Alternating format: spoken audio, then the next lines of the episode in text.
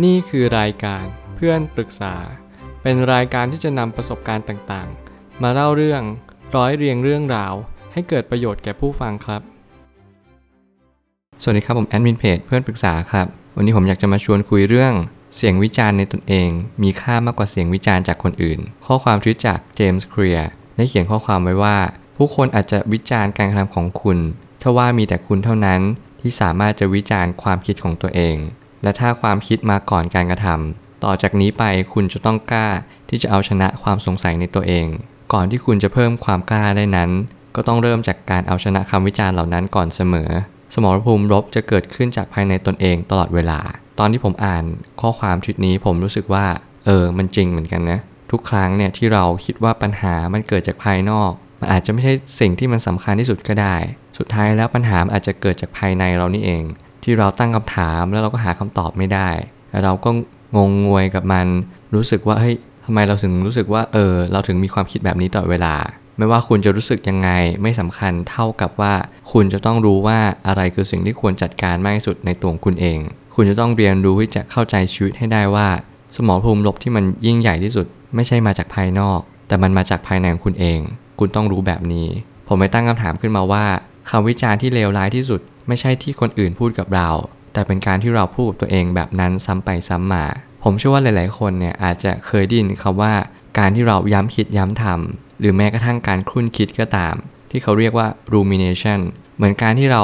ทำงานมาทั้งวัน หรือว่าไปไหนมาทั้งวัน เรากลับมาบ้านก่อนนอนเราก็จะคิดทบทวนต่างๆ มากมาย บางคนคิดทบทวนจนถึงขั้นนอนไม่หลับไปเลย กลายเป็นว่าคืนนั้นเนี่ยเหมือนกับว่าเราก็หลับตานอนไม่ได้จริง ๆ มันเหมือนความคลุ่นคิดเนี่ยมันมาทำร้ายเรา ผมเคยเขียนบทความไว้บทหนึ่ง ซึ่งผมคิดว่ามันอาจจะช่วยใครหลายคนได้ เป็นบทความของแพทย์คนหนึ่ง ที่เขาเชื่อว่าการคลุ่นคิดเนี่ยมันทำลายการทำงาน ซึ่งอยู่ใน TED Talk เหมือนกัน ผมก็อยากให้ทุกคนลองอ่านบทความที่อยู่ในเพจของผมดูว่า มันอาจจะ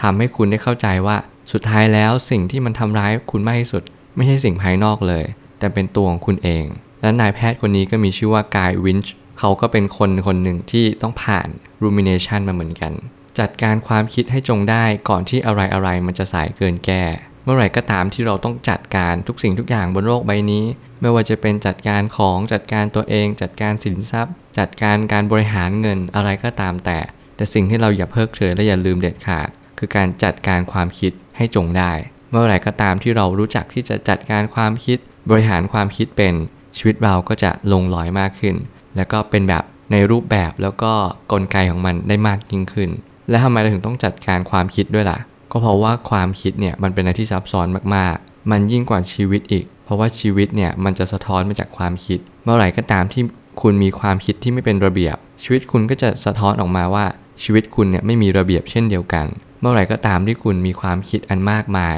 คุณถาโถมตัวเองด้วยคำด่าตัวเองทุกวัน บางครั้งคุณควรจะวางสิ่งเหล่านั้นไปได้แล้ว เพราะเรื่องราวเหล่านั้นมันจบลงไปนานมากแล้ว แต่คุณก็ไม่เคยวางสิ่งเหล่านั้น หรือเรื่องราวเหล่านั้นเลย เพราะว่าคุณน่ะมีปมปัญหากับมัน คุณรู้สึกว่าอยากแก้ไขมันด้วยความคิดของคุณเอง แต่บางครั้งเนี่ยการยอมรับความจริงว่าทุกอย่างมันมาเพื่อเพียงผ่าน ไม่ว่าจะสุขหรือทุกข์ก็ล้วนแต่ผ่านไป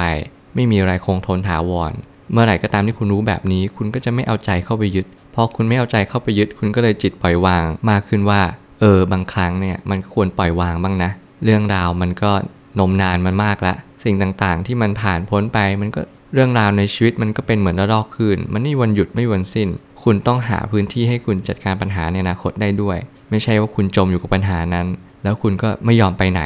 นั่นนะคือเป็นตัวทำร้ายคุณมากที่สุด หยุดที่จะด่าว่าตัวเองหรือว่าทำร้ายตัวเองด้วยความคิดตัวเองได้แล้ว เพราะว่าสิ่งเหล่านี้นั่นแหละมันทำให้เราเนี่ยไม่ยอมไปไหน การเอาชนะตัวเองด้วยวิธีการที่ถูกต้องผลลัพธ์ก็ย่อมออกมาถูกต้องตามไปด้วย เหตุต้องตรงกับผลเมื่อไหร่ก็ตามที่เราใช้ชีวิตไปตามเหตุและผลเนี่ยเราก็จะเกิดกระบวนการตระหนักรู้ได้ว่าทุกอย่างเกิดแต่เหตุ คุณเข้าใจแล้วว่าทุกอย่างในชีวิตเนี่ยมันจะมีปัญหาก็ต่อเมื่อ คุณเข้าใจดีว่ามันเกิดจากตัวคุณเองมากที่สุด ความคิดของตัวคุณเองต่อสิ่งต่างๆ มากมาย นั่นคือคำตอบว่าทำไมถึงมีความทุกข์ กับปัญหาชีวิตมากที่สุด สุดท้ายนี้ชัยชนะที่ได้มาจากการชนะตนเอง นั้นเลิศกว่าชนะสิ่งอื่น หรือบุคคลอื่นอย่างประมาณค่ามิได้ คุณจะต้องรู้จักเอาชนะตัวเอง ก่อนที่คุณจะเอาชนะคนอื่น การรบครั้งนี้ยิ่งใหญ่มากคคุณจะต้องเอาชนะตัวคุณเองได้ก่อน ก่อนที่คุณจะเอาชนะใคร เพราะว่าถึงแม้ว่าคุณเอาชนะคนอื่นมากมาย คุณก็จะไม่สามารถเอาชนะใจคุณเองได้เลย เริ่มต้นที่จะเอาชนะตัวเองตั้งแต่วันนี้ รู้จักหนทางรู้จักตัวเอง และใช้ความคิดตัวเองให้เกิดประโยชน์สูงสุด อย่าใช้ความคิดมาทำร้ายตัวคุณเองเลย มันเปล่าประโยชน์ ผมเชื่อว่าทุกปัญหาย่อมมีทางออกเสมอ ขอบคุณครับ รวมถึงคุณสามารถแชร์ประสบการณ์ ผ่านทาง Facebook Twitter และ YouTube และอย่าลืมติด Hashtag เพื่อนปรึกษาหรือ f r ร e n d Talk ด้วยนะครับ